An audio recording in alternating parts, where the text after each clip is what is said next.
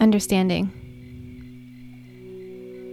As the shamans swished chakapa leaves and sang their ikaro, I lay under a big oak tree with the wind softly blowing through my hair.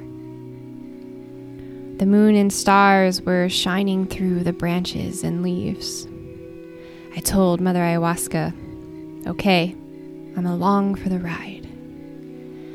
Magnificent Aztec patterns started to come on, along with pixelated, kaleidoscopic rain droplets and dazzling jigsaw puzzle pieces, all fitting together to create a multicolored fluid fabric.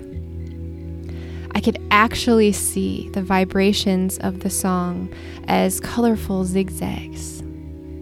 I sank deeper and deeper into the mat and no longer had awareness of my body. These moments were filled with everything, all at once.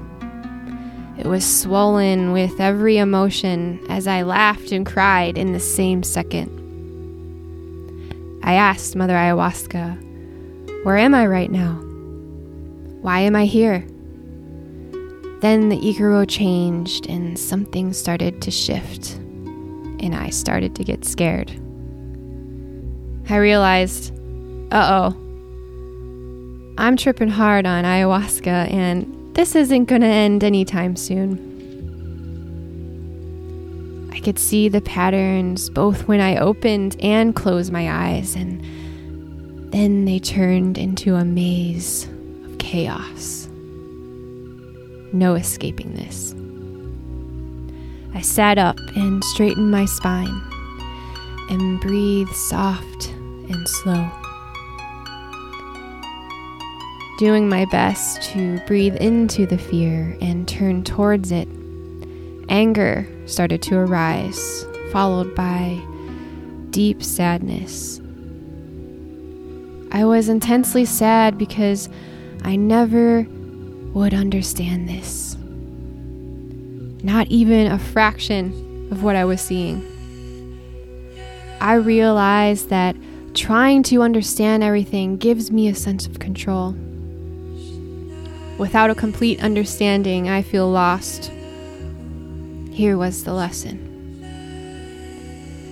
As I allowed my ego to dissolve, I gave up control and accepted with humility that it's okay not to understand with my mind.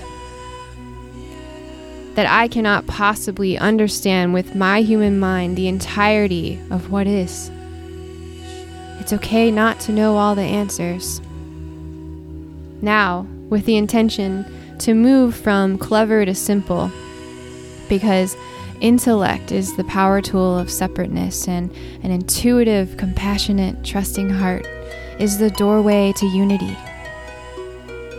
I trust I will be given the answers I need with time and with patience.